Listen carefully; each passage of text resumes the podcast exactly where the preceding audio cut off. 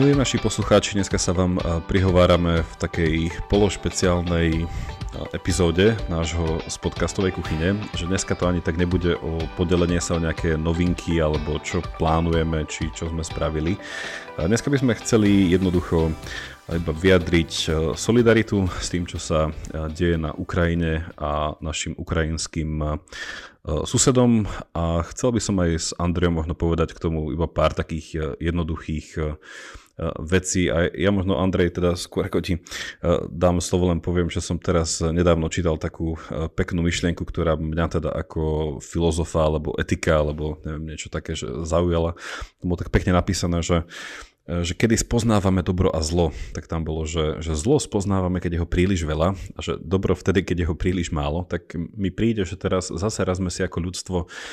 od druhej svetovej vojny trošku tak pripomenuli, že aha, že čo to vlastne myslíme pod tým, keď hovoríme o zle.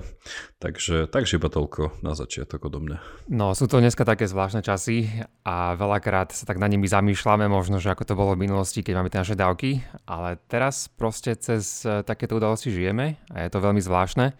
A nechceme dneska vôbec e, týmto, čo tu dneska pre vás nahrávame, tak nechceme vôbec nejak filozofovať a byť múdry a neviem čo. To nás čaká určite v budúcnosti, hej, v ďalších dávkach, čo budeme mať. Ale dneska chceme sa na týmto tak iba trošku s vami zamyslieť a povedať, že, že nad tým rozmýšľame a že sme, že sme s týmto myšlienkami a viac než myšlienkami spolu s Ukrajincami a že náš podcast nechce byť iba taký, že strašne teoretický a iba rozmýšľa nad tým dobrom, ale, ale chceme preto niečo aj spraviť a niekedy sa nedá toho veľa od klávesnice a nechceme sa určite hrať, že sme nejakí klávesnicoví hrdinovia alebo čo. A na druhej strane to všetko, čo robíme, tak robíme preto, aby sme spravili ten svet lepší. A momentálne dneska to nie je veľký čas. A chceme, chceme povedať všetkým vám, že, že sme v tomto spolucítiaci s tým, čo sa deje vo svete aj preto sme zmenili samozrejme zástavu, teda respektíve logo, ktoré máme u nás na pravidelnej dávke. My sme asi e, radi spravili, keď teraz to poviem tak bez toho, aby som e, vedel, že sme sa s Andrejom predtým dohodli, že to povieme, ale že verím, že to s Andrejom obidva vnímame rovnako, že možno v najbližších týždňoch uvidíme, či mesiacoch, by sme aj tematicky na podcaste chceli dať niečo týkajúce sa či už takého konceptu vojny, alebo teda, či už po nejakej religionistickej stránke, nejako sa pozrieť na to, že reflektovať tú, tú situáciu, že ja môžem slúbiť, že rozmýšľam nad epizódou, ktorá sa bude týkať tej tzv. teórie spravodlivej vojny, a niečo takéto. Ale teší ma, e, vieš čo Andrej, to som ti nehovoril, že pred nahrávaním, lebo teraz občas e, niekto napíše e, mne na osobný účet, že ohľadne toho, že čo si o to myslím, čo sa deje. Nehovorím, že sa tu ideme hrať na nejaké autority, to božne, ja by som ešte mohol povedať, že som kedysi študoval medzinárodné vzťahy, takže pamätám si ešte, keď sme študovali túto studenú vojnu a kubánsku krízu a všetko, tak uh, je to tak, v niečom sa mi to teraz pripomína. Ale to som chcel iba povedať, že uh, ďakujeme aj za tú dôveru, keď uh, nám niekto napíšete. Teraz napríklad mi písala jedna osoba s takou dilemou, že či napríklad lekár Eh, ktorý je, ktorý teda či už slúži na hraniciach, alebo teda vo svojej krajine, že, že ako je to, že keď že lekár by chcel, alebo že má lekár morálnu povinnosť postarať sa napríklad o zraneného človeka, alebo teda zraneného vojaka z opačného tábora, hej, že ktorého vníma ako agresora, ktorého vníma proste ako v niečom až naozaj na hranici s človekom, ktorý jednoducho šíri teror a jednoducho niečo, čo by sa dalo chápať ako morálne zlo, že mám ja ako lekár povinnosť ošetriť hej, a chcieť mu dobre a uzdraviť. Tak toto sú akože veľmi zaujímavé otázky, ktoré z toho plynú a iba zakončiť túto anekdotu, že som poslal tej osobe úryvok z Hipokratovej prísahy, e, kde sa píše v takej záverečnej časti, že, že lekár chce dobro hoci komu a tam to bol takým e, antickým, ale polomoderným jazykom povedané, že, že bez rozdielu na či je to muž alebo žena, bez rozdielu na to, či je to otrok alebo proste slobodný človek. Hej, že, a teda som tam tak dodal takú myšlienku, že viete, ono je zaujímavé, že či človek, ktorý e,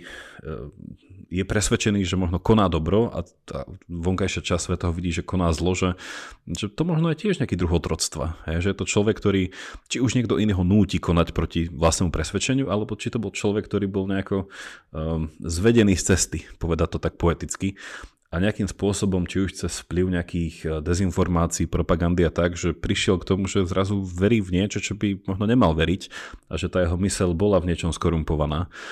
A že stále, hej, že možno je v tom naozaj otrok a, to, a ten teda lekár, lekárka by mu mal pomôcť. My si naozaj s Jakubom povedali pred touto nahrávkou, že chcem byť naozaj stručný a nechceme sa tu začať zhovárať o tých hlbokých témach, ktoré Jakub teraz načal. To sme si fakt povedali? No si predstav. Takže o, o tej skorumpované mysli a o tom, čomu ľudia veria, prečo, sa, prečo konáme tak, ako konáme a nebudá, že komentovať tie udalosti vo svete. A to by sme